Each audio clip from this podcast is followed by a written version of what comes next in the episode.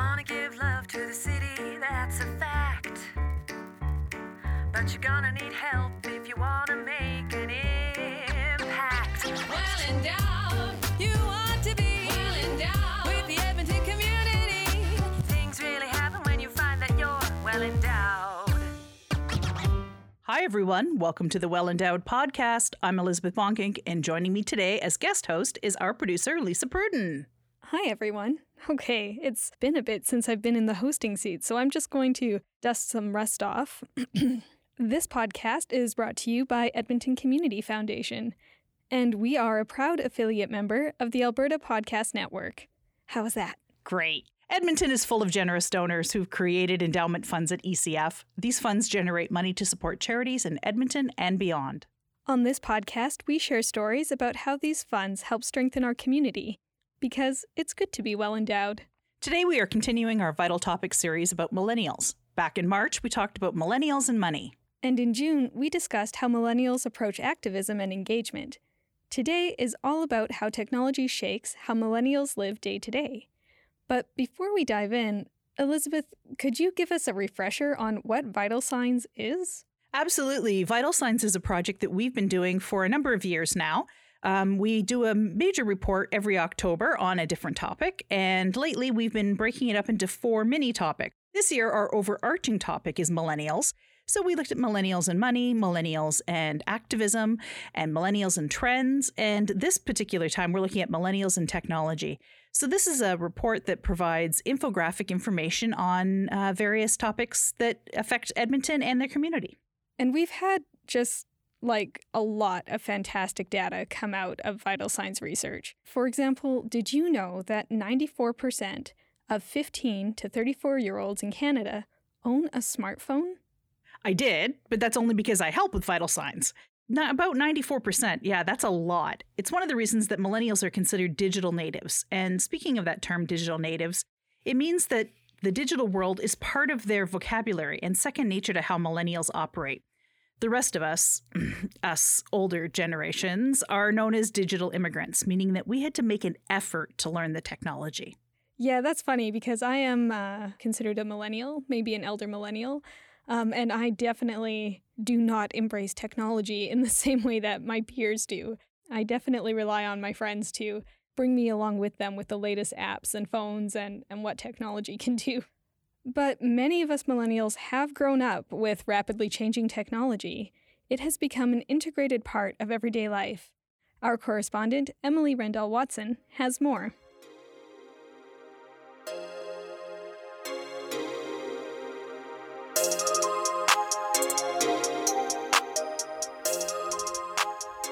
From fitness to dating and work, shopping, banking, food delivery, and more. Millennials regularly use technology for all of it, including me. We're the first generation to grow up with social media, learning about the world through computers or our smartphones, Google searches instead of encyclopedias, and email instead of Canada Post. So, we're going to hear from three Edmonton millennials who all use technology differently but it's equally important to each of their lives. Hey Google, turn on the lights. Okay, turning on three lights. That's Karli Drew. She's a freelance writer, disabled activist, and self proclaimed sit down comedian, according to Twitter. I started out by asking her how she relies on technology in her daily life. So, I have a neuromuscular condition called spinal muscular atrophy, which affects all of my muscles head to toe. So basically, in my entire life, I've had to rely on technology. Obviously, these days, it's better than it was when I was young, but at night, I use a breathing machine, which is technically technology.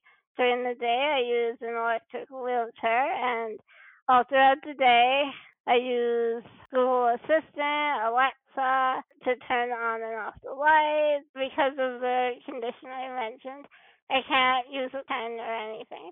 So computers and phones are how I type anything that I write. Otherwise, I would not be able to do so. What would it look like if you didn't have access to those things? Yeah, well, I consider all of these things accessibility devices because they really are. And without them, I would have zero independence, or in the current pandemic, I wouldn't have a social life either because being high risk, I haven't been able to see anyone in person other than those that I live with.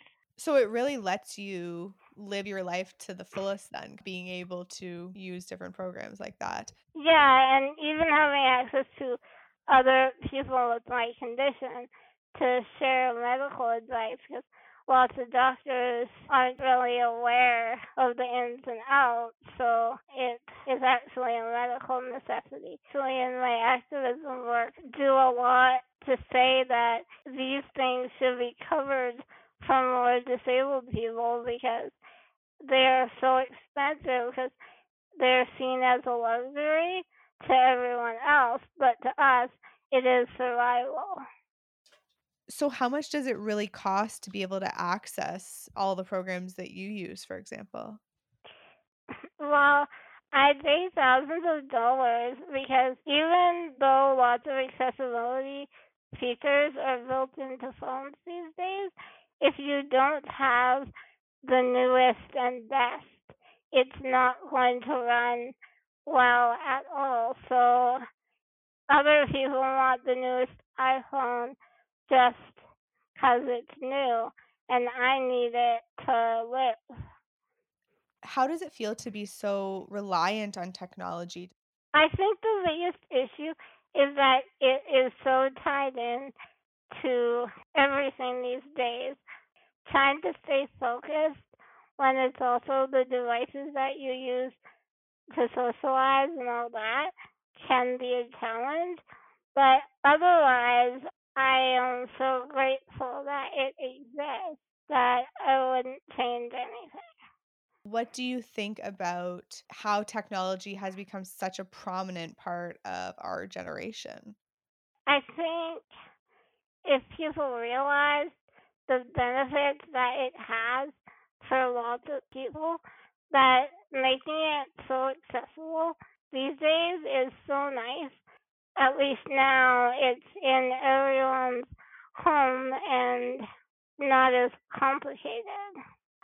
The reputation with millennials and technology, it would be nice if people could understand it's not always a bad thing and folks it's the only way for them to communicate so saying someone doesn't ever get lost the phone at least they have that avenue When it comes to spinal muscular atrophy and using technology, is there anything else that you wish people would know or could understand or that you would tell people? Yeah, I wish people realized we do live full lives. I know a lot of people see a disabled person, not necessarily with SMA, but just in general, and think that, oh, that's really sad because they can't live. But we are actually thriving, and technology like an electric wheelchair isn't a sad thing, it's liberating. That was Karli Drew. She's a freelance writer and disabled activist. Now, more and more millennials are meeting through online dating, apps like Tinder, Bumble, and Hinge. In 2019, 30% of people online dating were 25 to 34 years old. And that's how Marina Banister met her partner. She's a government relations consultant in Edmonton and also has a side gig, but I'll let her tell you about that a little bit later. I use technology all the time, you know, for work, for play, for connecting with my friends. Every aspect of my life does involve technology in some way, shape, or form, especially during COVID when so many of us are relying on technology to stay close to our friends and family. But that being said, I am not very good at technology. My friends kind of notoriously joke with me that I'm not, they have to coach me how to, you know, get through a Zoom meeting or how to drop a pin for a location if we're meeting up somewhere. So I love technology, but technology doesn't always love me. That's fair. You know, I actually had to Google, this is a little embarrassing. I had to Google the other day how to drop a pin. so Yeah. I'm in the same boat as you on that one. And the reason that I wanted to talk to you was because you have some experience using dating apps. Can you tell me a bit about that? Sure. So I met my boyfriend Alex on Bumble a few years ago now, and we really are a good example of someone who him and I have so much in common, the occasional mutual friend, but we just never organically got a chance to connect in person. So we had never met in person, and Bumble connected us. And, you know, once we had met on Bumble, we went on a date on a Wednesday, and then our second date was on a Friday, and then we've been inseparable ever since. It's so interesting now how many people meet through things like Bumble or Tinder. What was it like to rely on technology in terms of meeting someone romantically? It totally depends on the attitude you have going into it. So I know tons of people, including myself, who have met their partners on dating apps or online, social media even. And I think it's great. I'm very supportive of it because it cuts down on a lot of awkward conversations that you may have to rely on if you are meeting in person at a coffee shop, for example.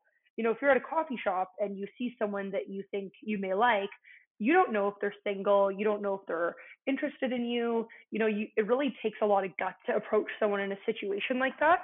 Whereas if you meet someone online, you know that they're there because they're looking to meet someone. And that really reduces a lot of anxiety around the dating process, I think. I think there is still a stigma about meeting people online. It is such a good way to find those connections when it's uh, increasingly hard in person, especially in times like now when we have COVID 19. As I said before, Marina also has a side gig, which is largely advertised and shared through Instagram. So I am, you know, a quintessential example of a young professional who has a nine to five job that I'm passionate about, but I also have, as we call it, a side hustle that I do on evenings and in weekends. And my side hustle is called uh, Marina Georgia Makeup. So I've loved makeup my whole life, and I've always been passionate about artistry on myself and on friends and family. But in the past couple years, I decided to get uh, certified. So I'm a certified makeup artist and I freelance. So I take on a variety of clients, whether it's for an event, a wedding, a photo shoot. So I have an Instagram page and it's really interesting in the sense of how so many different careers like makeup artistry have evolved so rapidly with the invent of YouTube and Instagram and social media you know, me and my friends always joke when I was growing up, you know, I didn't know how to put on makeup. But nowadays, there are so many young people who are learning skills like makeup through Instagram and YouTube. And it's just such a, a resource for them. I use my makeup account to showcase different looks that I'm doing on myself or other people, as well as give product recommendations. I love all sorts of cosmetic products, and I'm always looking to share that with all my friends and the followers on my account. Like so many businesses, my side hustle, Marina Georgia Makeup, relies on word of mouth. And what's interesting is word of mouth can now mean sitting around and gabbing with your friends, but it could also mean sharing your Instagram page with someone that's looking for an artist. And I think that Instagram has really accelerated my word of mouth marketing for my business because it's such an easily shareable platform that you can look to for inspiration, look to to see if, you know, my style suits what you're looking for and that has really accelerated my business and given me a lot of joy because it's something that I love to do. Do you think that it would be as successful if it weren't for platforms like Instagram to get the word out there? Oh, I think it would not be nearly as successful. You know, and it's again, the industries have just changed so much because nowadays, you know, people are doing photo shoots and taking pictures and posting them online. Whereas before, you know, you'd take a picture and put it maybe in a in a family album. But I think that because people want to be showing what they're doing with their life and sharing it with their friends and family through technology, that has led to more people wanting to learn about things like hair or makeup or fashion And I think that that's a ultimately a positive thing, you know, as long as it doesn't get to the extreme. And frankly, I don't know if I would even be as interested in pursuing makeup had I not had YouTube and Instagram and other forms of social media and internet. Because before I was a certified makeup artist, I was a self taught makeup artist.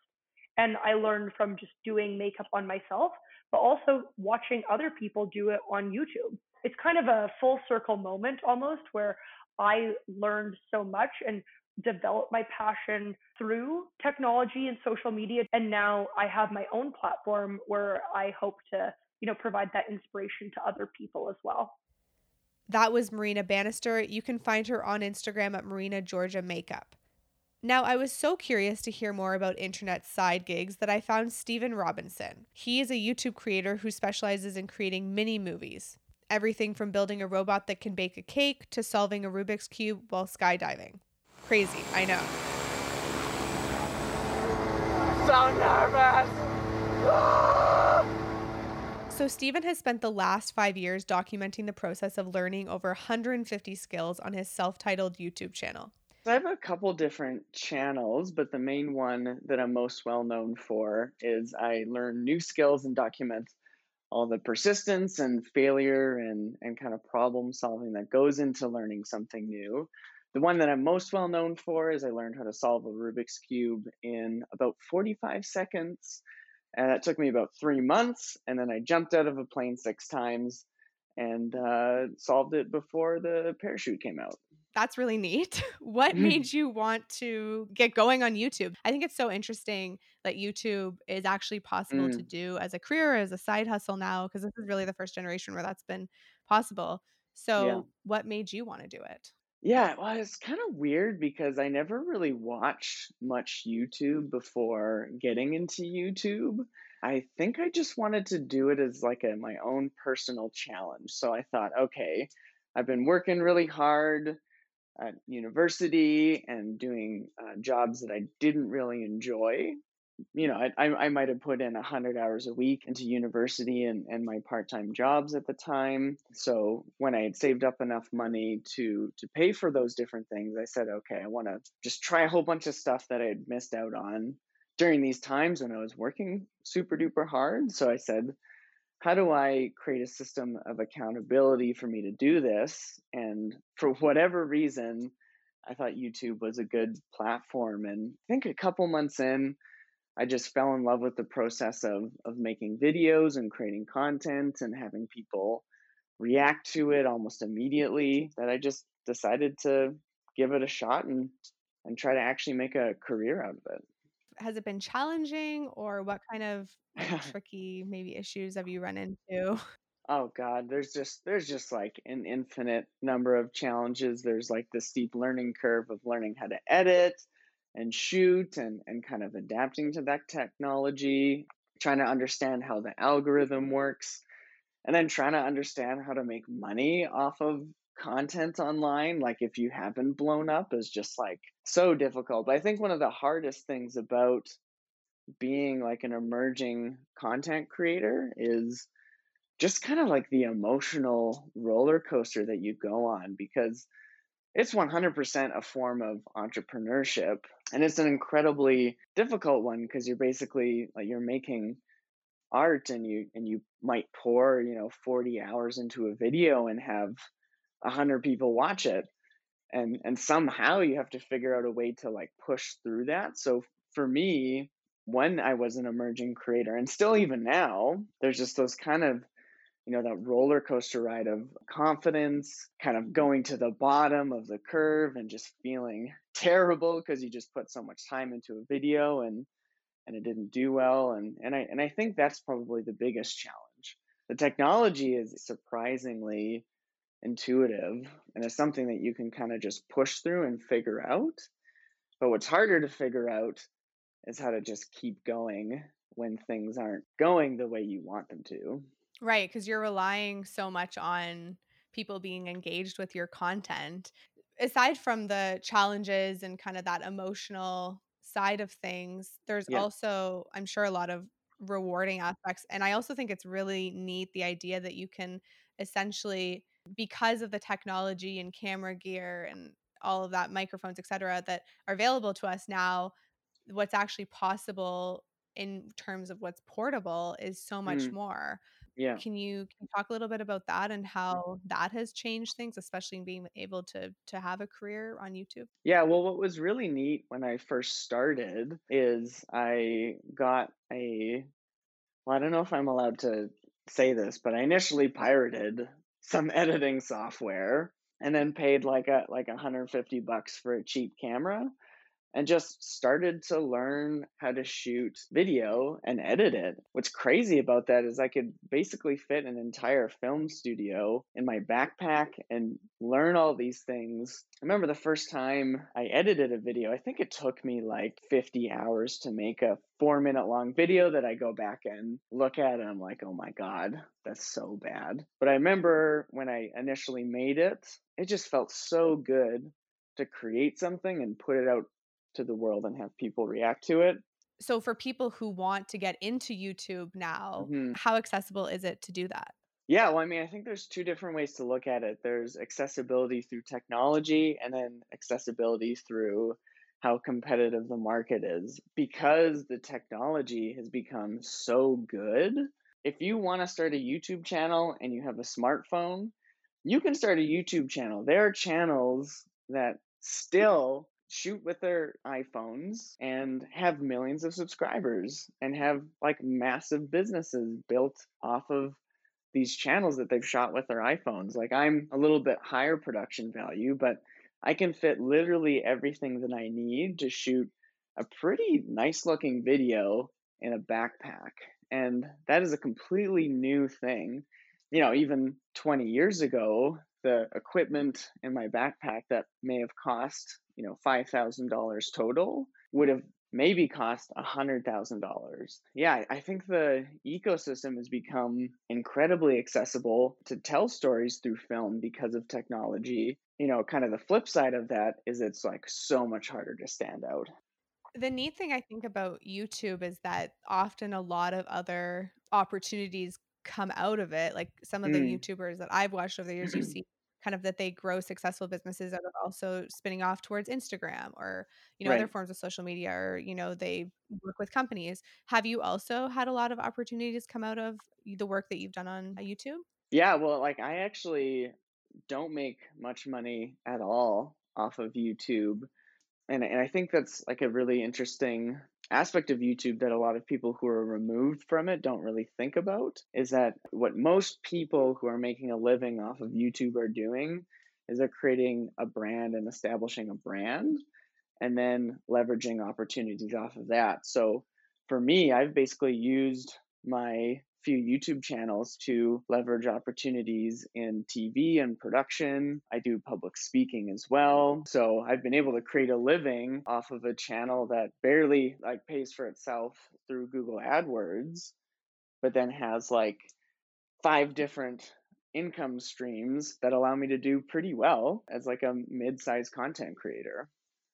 So as a millennial, how has technology really Mm. shaped your life? It's definitely made communicating on a surface level easier for me and it's and it's made my career possible. But yeah, I mean it's hard to know without having lived a life with this technology exactly what impact it's had. Yeah, I, I met my current fiance on Tinder and my entire career is based on YouTube and I shoot all of my film and edit all of my film on cameras and computers. So my life is like so intertwined with technology that it's like I am completely dependent and on technology and, and pretty much everything I do. You know, I think that question has made me feel a little weird, Emily. I'm I'm starting to maybe have a bit of an existential breakdown. You can find Stephen Robinson on YouTube on his self titled channel. He's also currently developing a comedy nature show with CBC called Frick, I Love Nature. The past few months during the pandemic have certainly taught me about the importance of technology in my own life. I've been able to work from home and stay connected with friends and family around the country. If there's one takeaway from looking at millennials and technology and how they're so interconnected, it's that while we don't want to always have our noses buried in our phones, the technology that I and other millennials use so readily is really bringing people together.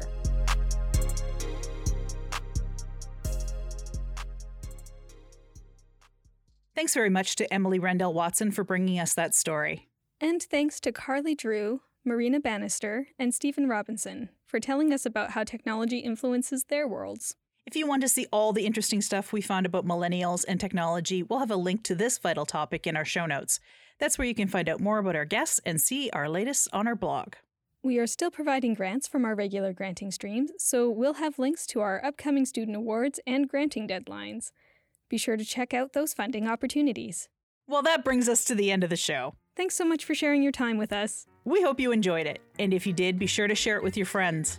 Yes, use all your tech savvy know how to share it everywhere. And you can just visit us on Facebook where you can share your thoughts and see some pictures. Thanks again for tuning in. We've been your hosts, Lisa Pruden and Elizabeth Bonkink. Until, Until next next time. time. The Well Endowed podcast is produced by Edmonton Community Foundation. and is an affiliate member of the Alberta Podcast Network. The show is edited by Lisa Pruden. You can visit our website at thewellendowedpodcast.com Subscribe to us on iTunes. and follow us on Twitter at the ECF. Our theme music is by Octavo Productions. And as always, don't forget to visit Edmonton Community Foundation at ecfoundation.org. Well endowed.